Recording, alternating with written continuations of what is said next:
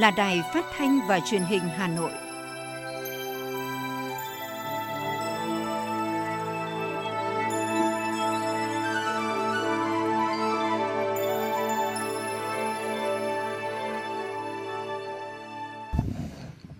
Kính chào quý vị và các bạn, bây giờ là chương trình thời sự của Đài Phát thanh Truyền hình Hà Nội, phát trực tiếp trên sóng phát thanh tần số ép em chín mươi mê ga héc. Tối nay thứ hai, ngày hai mươi bảy tháng chín, có những nội dung chính sau đây. Chủ tịch Quốc hội Vương Đình Huệ chủ trì tọa đàm tham vấn chuyên gia về kinh tế xã hội. Phó Bí thư Thường trực Thành ủy Hà Nội Nguyễn Thị Tuyến đã chủ trì buổi làm việc với Ban Thường vụ Huyện ủy Phúc Thọ về công tác phòng chống dịch covid mười chín, tình hình sản xuất kinh doanh và triển khai sản xuất vụ đông trên địa bàn huyện.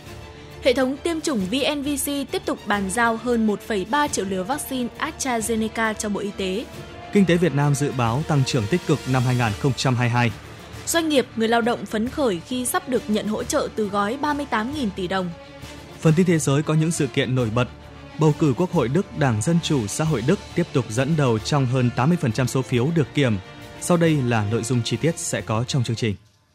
Thưa quý vị và các bạn, sáng nay tại tọa đàm tham vấn chuyên gia về kinh tế xã hội do Văn phòng Quốc hội phối hợp với Ủy ban Kinh tế của Quốc hội tổ chức, các chuyên gia trong nước và quốc tế đều thống nhất nhận định việc kiểm soát thành công đại dịch covid mười chín và các giải pháp mạnh mẽ trong năm hai nghìn không trăm hai mươi đã giúp Việt Nam ngăn chặn được sự suy giảm kinh tế, bảo vệ được sức khỏe, tính mạng của người dân và nếu tiếp tục triển khai những giải pháp hiệu quả, Việt Nam có thể sớm trở lại trạng thái trước đại dịch covid mười chín. Cuộc tọa đàm do Chủ tịch Quốc hội Vương Đình Huệ, Phó Chủ tịch Quốc hội Nguyễn Đức Hải đồng chủ trì. Tại tọa đàm, chuyên gia thống nhất đánh giá có năm nguyên nhân khiến Việt Nam chuyển từ vị trí ngôi sao xuống nhóm nước có tốc độ tăng trưởng trung bình của thế giới trong năm nay. Là tình hình y tế xấu đi, các chương trình tiêm chủng chậm ngay cả khi đã được tăng tốc trong thời gian gần đây, thực hiện các biện pháp hạn chế di chuyển nghiêm ngặt hơn, việc triển khai các chính sách còn thiếu đồng bộ, linh hoạt, khiến hiệu quả chống dịch chưa đạt được như mong muốn. Chính sách ứng phó về kinh tế có quy mô còn khiêm tốn, các chương trình trợ giúp xã hội cũng còn hạn chế. Trong thời gian tới, các chuyên gia thống nhất cho rằng Việt Nam cần tiếp tục kiên định mục tiêu kép nhưng có ưu tiên về thời điểm, địa bàn cụ thể đối với phòng chống dịch và phát triển kinh tế. Phát biểu bế mạc tọa đàm, Chủ tịch Quốc hội Vương Đình Huệ nêu rõ, Bộ Chính trị đã có kết luận rất rõ về vấn đề này, trong đó khẳng định Việt Nam kiên trì thực hiện mục tiêu kép, nhưng ưu tiên mục tiêu nào thuộc vào diễn biến của dịch bệnh. Ở những địa bàn cụ thể, trước mắt tập trung ưu tiên nhiều hơn cho phòng chống dịch, đặt sức khỏe của người dân lên trên hết và trước hết. Chủ tịch Quốc hội nhất trí với các chuyên gia về việc phải tập trung đẩy nhanh chiến lược tiêm chủng vaccine, xét nghiệm. Đây là điều kiện tiên quyết để kiểm soát đại dịch, giảm thiểu thiệt hại về kinh tế, xã hội. Cùng với đó, cần tiếp tục hỗ trợ cả về chính sách tài khóa và chính sách tiền tệ theo hướng cân bằng hơn. Chủ tịch Quốc hội cũng nhất trí đề xuất của các chuyên gia về sự cần thiết phải có một chương trình tổng thể về phục hồi kinh tế trong và sau đại dịch, có sự phân chia giai đoạn cụ thể để ban hành chính sách phù hợp. Đồng thời nhấn mạnh, Việt Nam cần tìm hiểu cân bằng tối ưu giữa y tế và phát triển kinh tế, xã hội, áp dụng linh hoạt theo thời điểm, địa điểm, diễn biến của dịch, không nhất thiết phải trên diện rộng và phải có lộ trình, mở dần nhưng có kiểm soát để vừa bảo vệ thành quả chống dịch, vừa phục hồi được kinh tế. Theo đó, đến cuối năm hai nghìn không trăm hai mươi mốt có thể chuyển sang giai đoạn thích ứng với covid mười chín. Chủ tịch Quốc hội khẳng định các ý kiến tại tọa đàm sẽ được các ủy ban của Quốc hội, Ủy ban Thường vụ Quốc hội sẽ được nghiên cứu kỹ lưỡng trong quá trình thẩm tra, xem xét, quyết định các chính sách phát triển kinh tế xã hội. Quốc hội và Chính phủ đang rất quyết liệt trong việc hoàn thiện thể chế. Thông báo với các chuyên gia về việc Ủy ban Thường vụ Quốc hội đã quyết định sẽ tổ chức Diễn đàn Kinh tế Xã hội Thường niên dự kiến trong quý một năm hai nghìn không trăm hai mươi hai về chủ đề phục hồi kinh tế sau đại dịch. Chủ tịch Quốc hội Vương Đình Huệ mong muốn tiếp tục nhận được sự đóng góp, chung sức, đồng lòng của các chuyên gia, các nhà quản lý, các tổ chức quốc tế, tổ chức đại diện cho doanh nghiệp, người lao động để cùng nhau vượt qua giai đoạn khó khăn hiện nay. Sáng cùng ngày, tại nhà Quốc hội, Ủy ban Xã hội của Quốc hội tiến hành khai mạc phiên họp toàn thể lần thứ hai theo hình thức trực tuyến. Phát biểu chỉ đạo tại phiên họp, Ủy viên Bộ Chính trị, Phó Chủ tịch Thường trực Quốc hội Trần Thanh Mẫn đánh giá cao nỗ lực và kết quả hoạt động của Ủy ban, của Thường trực Ủy ban từ sau phiên họp thứ nhất ngày hai mươi mốt tháng bảy đến nay. Đồng thời, ông lưu ý dự án luật thi đua khen thưởng sửa đổi khi được ban hành phải bảo đảm bao quát hết các lĩnh vực, đối tượng, khắc phục những bất cập, tạo bước chuyển biến tích cực, rõ rệt trong phong trào thi đua yêu nước và công tác khen thưởng thời kỳ đẩy mạnh công nghiệp hóa, hiện đại hóa của đất nước. chủ động hội nhập quốc tế, tạo sự lan tỏa mạnh mẽ và thực sự là động lực của phát triển xã hội. Đây là dự án luật đầu tiên của nhiệm kỳ khóa mười lăm, phải trở thành một hình mẫu tiêu biểu để hiện thực được tầm nhìn cũng như định hướng các chủ trương, nâng cao chất lượng công tác lập pháp nhiệm kỳ Quốc hội khóa mười lăm. Phiên họp thứ hai của Ủy ban Xã hội của Quốc hội được tổ chức theo hình thức trực tuyến. Theo kế hoạch, phiên họp sẽ diễn ra trong hai ngày, hai mươi bảy tháng chín và ngày mùng một tháng mười. Đây là phiên họp đặc biệt quan trọng của Ủy ban khi sẽ xem xét chuẩn bị nội dung phục vụ phiên họp thứ tư của Ủy ban Thường vụ Quốc hội và kỳ họp thứ hai Quốc hội khóa mười lăm đối với các nội dung thuộc lĩnh vực phụ trách của Ủy ban. Ngoài ra, Ủy ban cũng thảo luận thống nhất về hành lang pháp lý cho hoạt động của Ủy ban, đó là quy chế hoạt động của Ủy ban thông qua danh sách các tiểu ban, đánh giá hoạt động của Ủy ban trong năm hai nghìn không trăm hai mươi mốt và định hướng cho hoạt động của Ủy ban trong năm hai nghìn không trăm hai mươi hai, trong đó có hoạt động giám sát. Ngay sau phiên khai mạc, Ủy ban Xã hội tiến hành phiên họp thẩm tra dự án luật thi đua khen thưởng sửa đổi. Sáng nay, Ủy viên Trung ương Đảng, Phó Bí thư Thường trực Thành ủy Hà Nội Nguyễn Thị Tuyến đã chủ trì buổi làm việc với Ban Thường vụ huyện ủy Phúc Thọ về công tác phòng chống dịch covid mười chín, tình hình sản xuất, kinh doanh và triển khai sản xuất vụ đông trên địa bàn huyện. Trước khi vào làm việc, Phó Bí thư Thường trực Thành ủy Nguyễn Thị Tuyến và các thành viên trong đoàn đã thăm và động viên bà con nông dân đang sản xuất tại mô hình sản xuất rau an toàn ở xã Thanh Đa, huyện Phúc Thọ. Tiếp đó, Phó Bí thư Thường trực Thành ủy đã thăm hoạt động sản xuất khẩu trang y tế, quần áo bảo hộ y tế tại Công ty Trách nhiệm hữu hạn Thương mại Kỹ thuật tê en tê, thị trấn Phúc Thọ. Phát biểu kết luận, Phó Bí thư Thường trực Thành ủy Nguyễn Thị Tuyến ghi nhận, đánh giá cao sự chủ động, linh hoạt của huyện Phúc Thọ trong việc triển khai công tác phòng chống dịch bệnh, áp dụng hiệu quả mô hình bốn tại chỗ, không để phát sinh ca ép không trên địa bàn. Huyện cũng đã chấp hành nghiêm chỉ đạo của thành phố trong việc thành lập các khu cách ly tập trung, sẵn sàng cơ sở vật chất trong tình huống dịch bệnh diễn biến phức tạp. Nhấn mạnh vai trò trụ đỡ của lĩnh vực nông nghiệp khi đất nước gặp khó khăn, Phó Bí thư Thường trực Thành ủy đề nghị huyện Phúc Thọ duy trì tốc độ tăng trưởng sản xuất nông nghiệp, giữ vững số lượng tổng đàn tại lĩnh vực chăn nuôi, bảo đảm giải ngân kịp thời, đúng kế hoạch cho các dự án lớn để thúc đẩy phục hồi tăng trưởng sau thời gian bị ngưng trệ bởi dịch bệnh. Trong đó cần tập trung lực lượng cho công tác giải phóng mặt bằng, song song với việc đẩy mạnh cải cách thủ tục hành chính, tạo điều kiện thuận lợi nhất cho người dân và doanh nghiệp. Huyện cần có kế hoạch chuẩn bị sẵn sàng để học sinh có thể đi học trở lại. Cùng với đó, huyện cần tập trung làm tốt công tác xây dựng Đảng và hệ thống chính trị, qua đó góp phần hoàn thành tốt những chỉ tiêu, nhiệm vụ mà thành phố giao trong năm hai nghìn không trăm hai mươi mốt. Chiều nay, Ủy ban Nhân dân thành phố Hà Nội ban hành văn bản về việc điều chỉnh một số biện pháp phòng chống dịch covid mười chín trong tình hình mới trên địa bàn thành phố. Cụ thể, từ ngày hai mươi tám tháng chín, Ủy ban Nhân dân thành phố cho phép thực hiện một số hoạt động, yêu cầu các cơ sở kinh doanh, dịch vụ, người dân thực hiện nghiêm quy định năm K,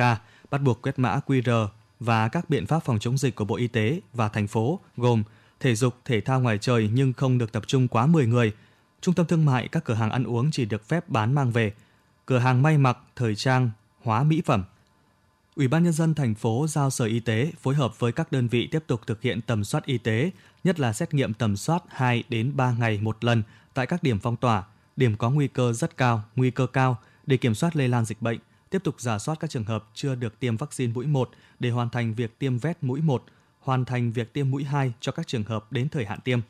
Ủy ban Nhân dân các quận, huyện, thị xã được giao tăng cường công tác kiểm tra, hướng dẫn người dân thực hiện nghiêm và chấp hành các quy định về công tác phòng chống dịch bệnh covid mười chín, trong đó có việc thực hiện khai báo y tế thường xuyên, cài đặt và quét mã quy rờ tại các cơ sở dịch vụ kinh doanh, các đơn vị trên địa bàn, xử lý nghiêm các trường hợp vi phạm trong công tác phòng chống dịch bệnh. Ủy ban Nhân dân thành phố giao các sở, ban, ngành và Ủy ban Nhân dân các quận, huyện, thị xã chỉ đạo, hướng dẫn các đơn vị và các cơ sở kinh doanh dịch vụ xây dựng kịch bản theo nguyên tắc thích ứng an toàn, linh hoạt, kiểm soát có hiệu quả dịch covid mười chín. Trưa nay ngày hai mươi bảy tháng chín, hệ thống tiêm chủng vê en vê xê tiếp tục bàn giao một triệu ba trăm mười bảy nghìn năm trăm liều vaccine covid mười chín của AstraZeneca cho Bộ Y tế. Như vậy, chỉ trong bốn tuần của tháng chín năm hai nghìn không trăm hai mươi mốt, vê en vê xê đã bàn giao hơn năm triệu liều vaccine covid mười chín của AstraZeneca cho Bộ Y tế, kịp thời tăng cường cho thành phố Hồ Chí Minh và các địa phương chống dịch. Các lô vaccine này thuộc hợp đồng của hệ thống tiêm chủng vê en vê xê đặt mua trước ba mươi triệu liều vaccine covid mười chín của AstraZeneca từ cuối năm hai nghìn không trăm hai mươi. Đến nay, hợp đồng lịch sử này của vê en vê xê đã mang về gần mười lăm triệu liều vaccine phòng covid mười chín cho Việt Nam. Theo tin từ Sở Y tế Hà Nội, tính từ sáu giờ đến mười hai giờ trưa nay trên địa bàn thành phố ghi nhận một ca dương tính mới tại quận Hai Bà Trưng đã được cách ly. thuộc chùm ép một của các trường hợp sàng lọc ho sốt. Như vậy, sau bốn mươi tám giờ không ghi nhận ca bệnh, Hà Nội đã phát hiện trường hợp nhiễm SARS-xê o vê hai mới, cộng dồn số ca mắc tại Hà Nội trong đợt dịch thứ tư từ ngày hai mươi bảy tháng tư đến nay là ba nghìn chín trăm sáu mươi sáu ca. Trong đó, số ca mắc ghi nhận ngoài cộng đồng là một nghìn sáu trăm lẻ một ca. Số mắc là đối tượng đã được cách ly hai nghìn ba trăm sáu mươi lăm ca. Riêng tại phường Minh Khai, quận Hai Bà Trưng, từ ngày hai mươi mốt tháng tám đến nay đã ghi nhận sáu mươi mốt ca dương tính.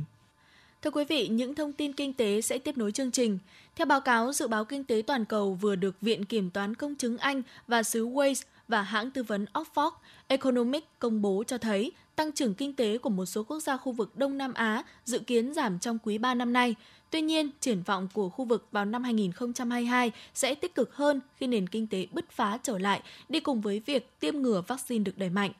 Với Việt Nam, tăng trưởng vẫn phụ thuộc vào sự phục hồi của khu vực sản xuất. giê đê pê của Việt Nam dự đoán sẽ ở mức năm phẩy bốn phần trăm trong năm hai nghìn không trăm hai mươi mốt và bứt phá lên bảy phẩy năm phần trăm vào năm hai nghìn không trăm hai mươi hai. Sự khởi sắc trong tăng trưởng kinh tế sẽ được thúc đẩy khi Việt Nam nới lỏng các biện pháp hạn chế, đồng thời lĩnh vực công nghiệp dự kiến sẽ được phục hồi từ khoảng giữa năm hai nghìn không trăm hai mươi hai. Theo Bộ Kế hoạch và Đầu tư, từ đầu năm đến nay, bốn mươi mốt dự án đầu tư ra nước ngoài của Việt Nam đã được cấp giấy chứng nhận đăng ký đầu tư mới, với tổng vốn đăng ký đạt trên một trăm năm mươi phẩy một triệu đô la Mỹ. Tính đến ngày hai mươi tháng chín, tổng vốn đầu tư của Việt Nam ra nước ngoài cấp mới và tăng thêm đạt năm trăm bảy mươi hai phẩy ba triệu đô la Mỹ, tăng ba mươi hai phẩy bốn phần trăm so với cùng kỳ năm hai nghìn không trăm hai mươi. Các nhà đầu tư Việt Nam tập trung vào mười ba ngành lĩnh vực tại nước ngoài, trong đó ngành hoạt động chuyên môn, khoa học công nghệ dẫn đầu với ba lượt dự án điều chỉnh vốn, ngành bán buôn bán lẻ đứng thứ hai, tiếp theo là các ngành nông, lâm nghiệp, thủy sản, hoạt động hành chính và dịch vụ hỗ trợ. Bộ Nông nghiệp và Phát triển Nông thôn thông tin, tính đến nay, cả nước đã phát triển được một nghìn sáu trăm bốn mươi tư chuỗi liên kết từ sản xuất đến tiêu thụ sản phẩm và một nghìn không trăm tám mươi lăm địa điểm bán sản phẩm được kiểm soát chất lượng, an toàn thực phẩm theo chuỗi. Việc phát triển hợp tác, liên kết sản xuất gắn với tiêu thụ nông sản trong các chuỗi có sự tham gia của hơn một trăm hai mươi hợp tác xã và ba trăm mười doanh nghiệp. Từ nay đến cuối năm, Bộ Nông nghiệp và Phát triển Nông thôn tiếp tục phối hợp với các tỉnh, thành phố, thúc đẩy sản xuất theo chuỗi sản phẩm, xây dựng mã định danh, mã số vùng trồng, truy xuất được nguồn gốc sản phẩm, bảo đảm an toàn thực phẩm.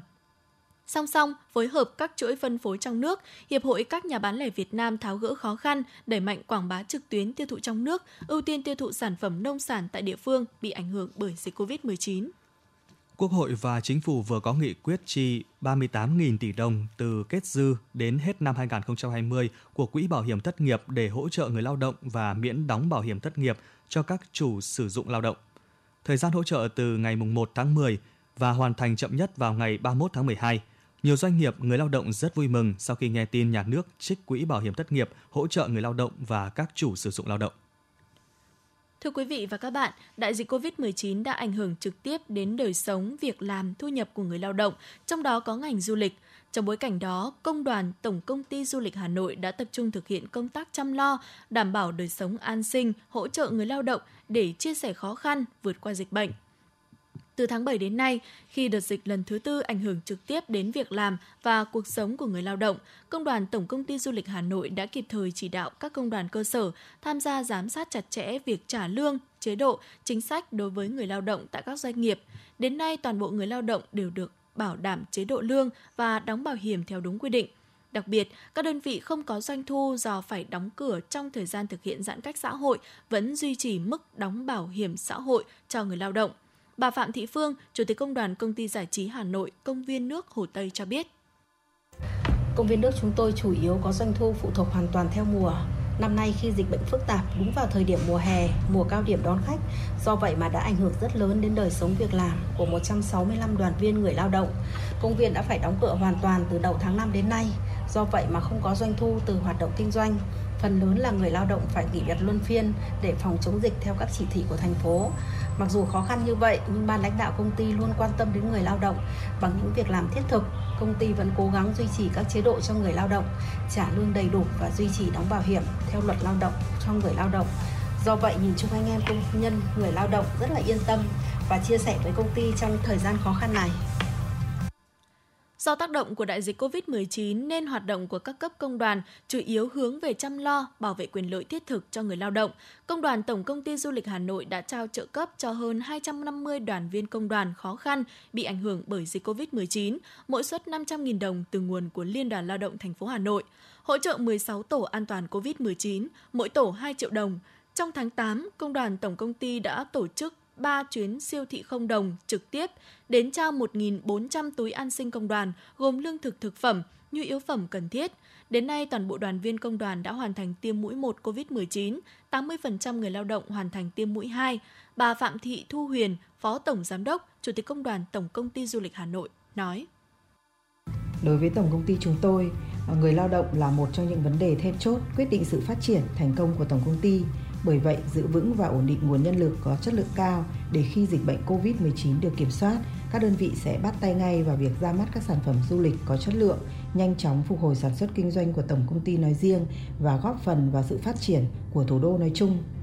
À, trong thời gian tới đây, đặc biệt là những tháng cuối năm, à, Công đoàn Tổng Công ty cùng chính quyền sẽ tiếp tục triển khai hiệu quả công tác phòng chống dịch, ổn định sản xuất kinh doanh và chăm lo cải thiện đời sống vật chất tinh thần cho đoàn viên người lao động, thăm hỏi trợ giúp kịp thời những công nhân lao động có hoàn cảnh khó khăn, đặc biệt là dịp Tết Nguyên đán Nhâm Dần hai không hai hai. Kinh tế du lịch đóng vai trò quan trọng trong cơ cấu kinh tế của thủ đô trước thời điểm xảy ra đại dịch. Dịch bệnh xảy ra làm nhiều đối tượng bị ảnh hưởng nặng nề. Theo thống kê của Sở Du lịch, hơn chín mươi phần trăm đối tượng là hướng dẫn viên, đại lý lữ hành, quản lý, phục vụ khách sạn đã phải nghỉ việc không lương hoặc chuyển sang làm việc tạm thời trong lĩnh vực khác. So với nhiều lĩnh vực khác, du lịch là hoạt động không thiết yếu, bởi thế ngay cả khi dịch bệnh chấm dứt thì khả năng phục hồi của ngành du lịch cũng chậm hơn so với nhiều lĩnh vực kinh tế khác,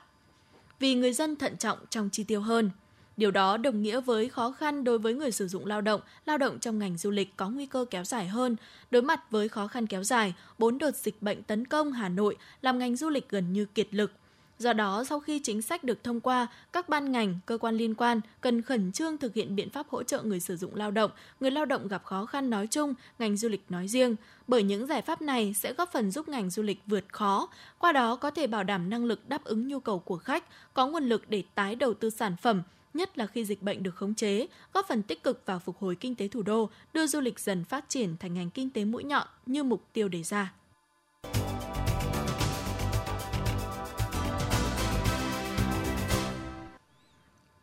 Thưa quý vị và các bạn, dịch bệnh kéo dài khiến đa số thông tin về giao bán nhà đất tại các dự án nói chung giảm mạnh,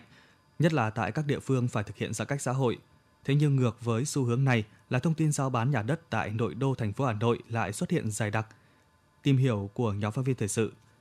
Từ khi đợt dịch covid mười chín lần thứ tư bùng phát, đặc biệt là tốc độ lây lan nguy hiểm gấp nhiều lần so với ba đợt dịch trước, đã gây ra những ảnh hưởng tiêu cực cho nền kinh tế nói chung và thị trường bất động sản nói riêng. Trong đó, một số phân khúc đã rơi vào tình trạng đóng băng, các phân khúc còn duy trì hoạt động cũng buộc phải giảm giá cắt lỗ.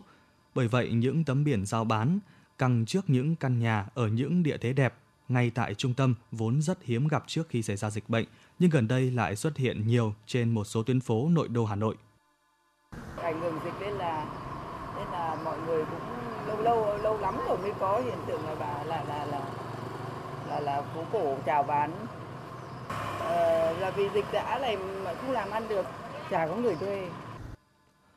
Thông tin bán nhà riêng lẻ, chuyển nhượng tòa nhà văn phòng, tòa nhà khách sạn trên các phố Hàng Bài, Hàng Buồm, Hàng Mã, Hàng Trống, Hàng Bông, Trần Hưng Đạo cũng xuất hiện dày đặc trên các trang điện tử nhà đất. Giao dịch qua điện thoại thì các môi giới cho rằng hiện giá nhà đất tại đây không giảm và vẫn giữ giá so với thời điểm trước dịch. Giá thì anh phải qua xem thì gặp trực tiếp chủ nhà thôi. Còn giá thì chúng em cũng chỉ là gọi là giá chào của chủ vậy thôi. Em cũng không thấy giảm giá nhiều đâu anh. Các hầu như nhà mặt phố là thường giữ chứ không thấy giảm đâu. Đúng rồi, cũng vẫn thế thôi anh ạ. Theo nhận định của Hội Môi giới Bất động sản Việt Nam, nguyên nhân của tình trạng này là do nhà đầu tư trước đó có sử dụng đòn bẩy tài chính để mua sắm tài sản, nên khi xảy ra dịch bệnh kéo dài buộc họ phải bán thoát hàng. Ông Nguyễn Văn Đính, Phó Chủ tịch Hội Môi giới Bất động sản Việt Nam cho biết. Đòn bẩy tài chính rất hiệu quả trong kinh doanh, nhưng ngược lại là nó cũng rất rủi ro khi nó gặp sự cố. Chính cái giai đoạn Covid này đang là sự cố. Bắt đầu Covid thì thì phần hầu hết tất cả những cái cửa hàng, cửa hiệu trên phố là bị ảnh hưởng rất nghiêm trọng. Thế cho nên chính những cái đối tượng ấy là những đối tượng mà mà hiện nay không chịu nổi nữa, buộc phải bán để trả cho ngân hàng. Dịch bệnh cũng khiến bất động sản cho thuê làm mặt bằng kinh doanh, nhà trọ hay chung cư mini chào bán mạnh tại hai thành phố lớn Hà Nội và Thành phố Hồ Chí Minh. Mặc dù vậy, nhiều thống kê cho thấy mức độ quan tâm tại phân khúc này đã giảm từ hai mươi đến ba mươi phần trăm trong tháng qua.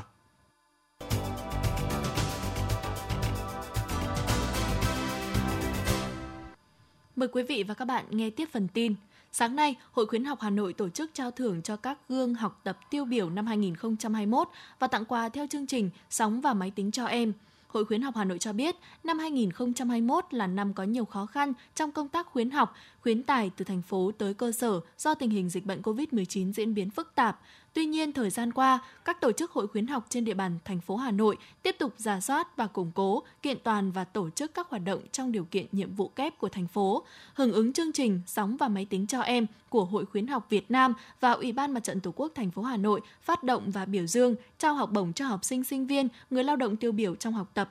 Tính đến ngày hai mươi tư tháng chín, Hội Khuyến học Hà Nội đã trao tám trăm triệu đồng và hai mươi lăm máy tính cho các hội địa phương. Và trong sáng nay, Hội Khuyến học Hà Nội đã trao hỗ trợ theo chương trình Sóng và Máy tính cho em và trao phần thưởng cho khối quận, trường đại học, cao đẳng. Ban tổ chức cuộc thi trực tuyến toàn quốc tìm hiểu luật cảnh sát biển Việt Nam cho biết đã công nhận kết quả và trao giải thưởng cho ba mươi ba thí sinh có thành tích xuất sắc trong tham gia đợt thi tuần hai với ba giải nhất, năm giải nhì, mười giải ba và mười lăm giải khuyến khích.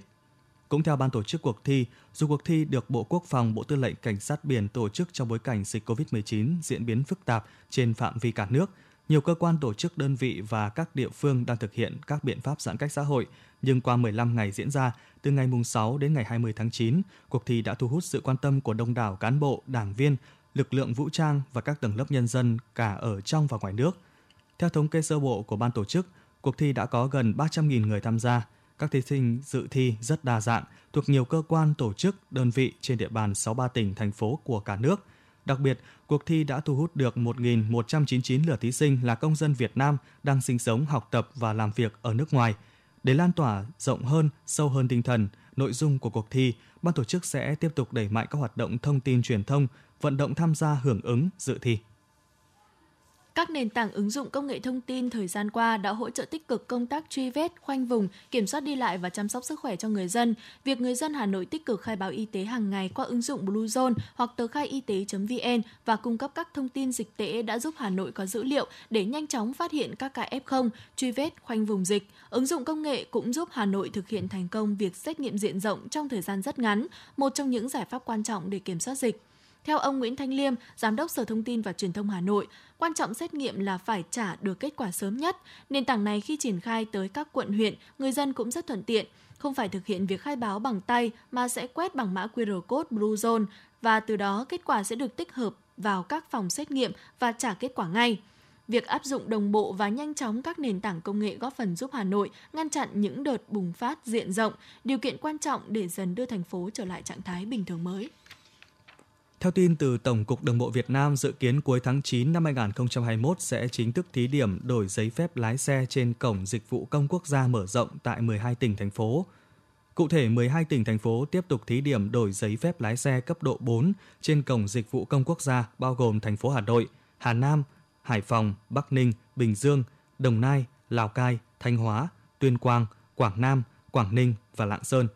Các địa phương này sẽ tiếp tục thí điểm trong hai tháng. Đến cuối tháng mười hai năm hai nghìn không trăm hai mươi mốt, Tổng cục Đường bộ sẽ tổng kết, đánh giá để báo cáo Bộ Giao thông Vận tải đề xuất Chính phủ phương án mở rộng vào năm hai nghìn không trăm hai mươi hai.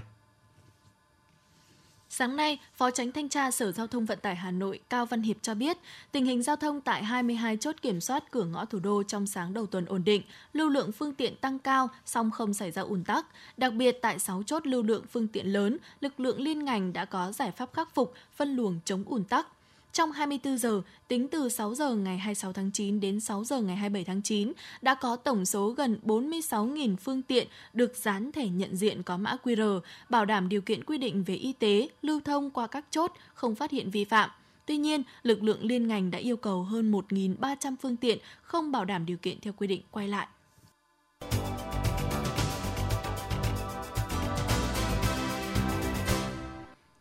Xin chuyển sang phần tin thế giới. Theo kết quả ước tính sơ bộ từ kênh truyền hình a rờ đê, dựa trên kết quả kiểm trên tám mươi phần trăm số phiếu bầu trong cuộc bầu cử Quốc hội Liên bang Đức, đến sáng nay giờ Việt Nam, tỷ lệ ủng hộ các chính đảng đã có một số thay đổi so với thời điểm đóng cửa các điểm bầu cử. Theo đó, Đảng Dân Chủ Xã hội Đức tiếp tục dẫn đầu trong hơn tám mươi phần trăm số phiếu được kiểm. Ngoại trưởng Italy Luigi Di Maio cho rằng không nên công nhận chính phủ Taliban, nhưng hối thúc các chính phủ nước ngoài nên ngăn chặn sự sụp đổ tài chính tại Afghanistan, vốn có thể gây ra các dòng người di cư lớn. Phát biểu trên đài truyền hình nhà nước Rai ba, ông Di Maio khẳng định không thể công nhận chính quyền Taliban vì trong số các bộ trưởng có mười bảy đối tượng khủng bố, trong khi quyền con người của phụ nữ và trẻ em gái liên tục bị vi phạm. Cơ quan năng lượng nguyên tử quốc tế i a e a cho biết Iran đã không thể tôn trọng đầy đủ các điều khoản của thỏa thuận đạt được cách đây hai tuần cho phép các thanh sát viên nước này lắp đặt các thiết bị giám sát ở quốc gia Trung Đông. Thỏa thuận hôm mười hai tháng chín đạt được ngay trước thềm hội nghị Ban Giám đốc i a e a gồm ba mươi lăm quốc gia thành viên, đồng nghĩa các nước phương Tây sẽ không đề xuất nghị quyết chỉ trích Iran tại hội nghị này khi các thẻ nhớ của thiết bị giám sát sẽ được thay thế dù sắp đầy dữ liệu. Lực lượng an ninh Israel đã đồng loạt mở các chiến dịch đột kích vào khu bờ Tây, dẫn đến các vụ đấu súng dữ dội với các tay súng thuộc phong trào Hồi giáo vũ trang Hamas, khiến năm người Palestine thiệt mạng và hai binh sĩ Israel bị thương nặng. Theo thông báo của quân đội Israel, đụng độ bùng phát sau khi các binh sĩ lục quân và các đơn vị cảnh sát đặc biệt, các nhân viên tình báo và các cơ quan an ninh nội địa Shin Bet của nước này triển khai đồng loạt năm chiến dịch trong đêm, nhằm triệt phá một cơ sở của Hamas và bắt giữ các tay súng tình nghi liên quan đến vụ dàn dựng một cuộc tấn công trước đó nhằm vào các công dân Israel. Viện Di trú Quốc gia Mexico thông báo chính phủ nước này sẽ nối lại các chuyến bay hồi hương người di cư Haiti tự nguyện từ hai thành phố phía Nam gồm Tapachula, bang Chiapas và Villahermosa, bang Tabasco đến thủ đô Port-au-Prince của Haiti. Trước đó, ngày hai mươi tư tháng chín, hàng nghìn người di cư chủ yếu đến từ Haiti đã bị đuổi khỏi một trại tạm trú giữa các thành phố Del Rio, bang Texas, Mỹ và bang Coahuila, Mexico. Một phần trong số mười lăm nghìn người di cư tại khu vực này đã bị trục xuất bằng máy bay về Haiti. Những người khác may mắn hơn được xét duyệt tị nạn ở Mỹ và một số quay trở lại với Mexico. Số liệu của Đại học Johns Hopkins, Mỹ cho thấy hơn sáu tỷ liều vaccine phòng covid mười chín đã được tiêm trên toàn thế giới kể từ khi đại dịch bùng phát. Cột mốc quan trọng này đạt được ghi dấu một ngày sau khi Tổng thống Mỹ Joe Biden cho biết khoảng sáu mươi triệu người Mỹ đủ điều kiện để tiêm các mũi vaccine tăng cường. Đây là kết quả của những nỗ lực không ngừng nghỉ ở các cấp quốc tế cũng như từng quốc gia trên phạm vi quốc tế, hoạt động hợp tác, chia sẻ vaccine, đặc biệt thông qua cơ chế toàn cầu COVAX đang được thúc đẩy mạnh mẽ. Trên thế giới, nhiều quốc gia phát triển đã cam kết sẽ tăng viện trợ vaccine ngừa covid mười chín cho các nước nghèo. Pháp vừa tuyên bố sẽ tăng gấp đôi số vaccine ngừa covid mười chín viện trợ cho các nước nghèo lên một trăm hai mươi triệu liều. Trước đó, Mỹ cũng tăng gấp hai lần viện trợ vaccine ngừa covid mười chín lên tổng cộng một phẩy một tỷ liều. Trung Quốc cam kết cung cấp cho thế giới tổng cộng hai tỷ liều vaccine đến cuối năm nay. Còn Liên minh châu Âu e u cam kết phân phối năm trăm triệu liều vaccine. Theo thống kê chính thức, hiện lượng vaccine dành cho hơn một phẩy ba tỷ người tại năm mươi ba nước châu Phi chỉ đạt tỷ lệ mười liều trên một trăm người dân. Thủ tướng Australia Scott Morrison đã yêu cầu chính quyền các bang và vùng lãnh thổ của nước này mở cửa biên giới nội địa sau khi đạt tỷ lệ tiêm chủng tám mươi phần trăm đối với những người đủ mười sáu tuổi trở lên. Tuyên bố của Thủ tướng Australia được cho là nhằm vào hai bang Queensland và Tây Australia do các bang này đến nay vẫn chưa có kế hoạch mở cửa biên giới của mình, mặc dù trước đó họ đã nhất trí về việc này với chính phủ liên bang và các địa phương khác sau khi đạt tỷ lệ tiêm chủng tám mươi phần trăm. Lực lượng vệ binh cách mạng Hồi giáo Iran cho biết một vụ hỏa hoạn đã bùng phát tại một trong các cơ sở nghiên cứu của lực lượng này đã khiến ba người bị thương. Những người bị thương trong vụ hỏa hoạn là nhân viên của trung tâm này đã được đưa tới bệnh viện chữa trị. Thông báo cho biết thêm lực lượng cứu hỏa của trung tâm nghiên cứu đã khống chế được ngọn lửa, song không nêu rõ nguyên nhân vụ việc.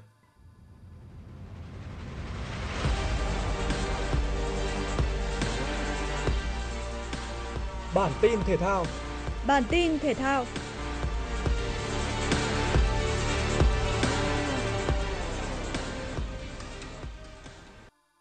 Vòng sáu ngoại hạng Anh, Arsenal bước vào trận derby London với đội hình mạnh nhất và áp đảo đối thủ Tottenham ngay sau tiếng còi khai cuộc.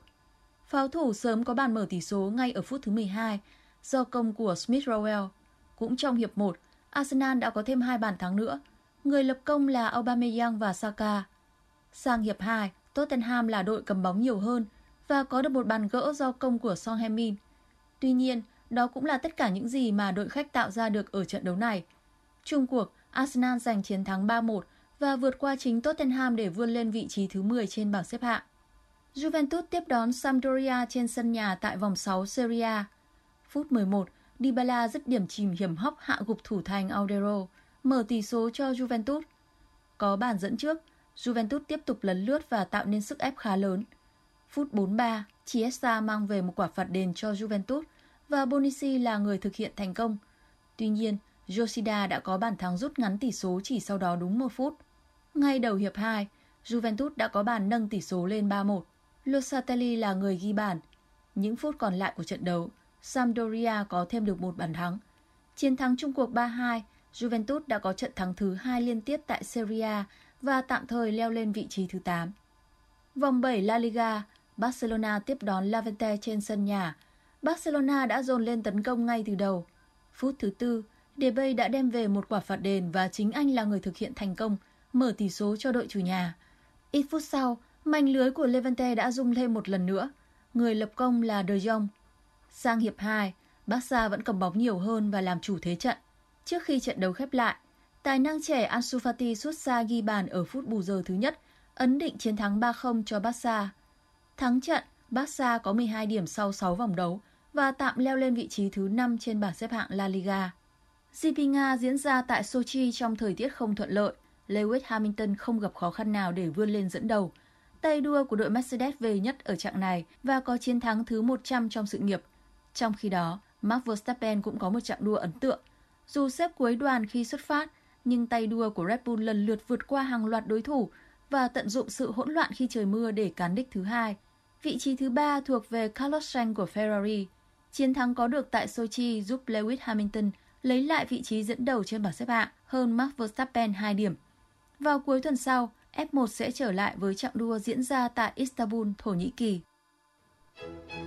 Dự báo thời tiết khu vực Hà Nội đêm hai mươi bảy và ngày hai mươi tám tháng chín năm hai nghìn không trăm hai mươi mốt. Thời tiết có mây, chiều tối và đêm có mưa rào và dông vài nơi, ngày nắng, gió đông nam cấp hai, cấp ba. Trong mưa dông có khả năng xảy ra lốc sét và gió giật mạnh. Nhiệt độ thấp nhất từ hai mươi tư đến hai mươi sáu độ C, nhiệt độ cao nhất từ ba mươi mốt đến ba mươi ba độ C, có nơi trên ba mươi ba độ. Quý vị và các bạn vừa nghe chương trình thời sự của Đài Phát thanh Truyền hình Hà Nội.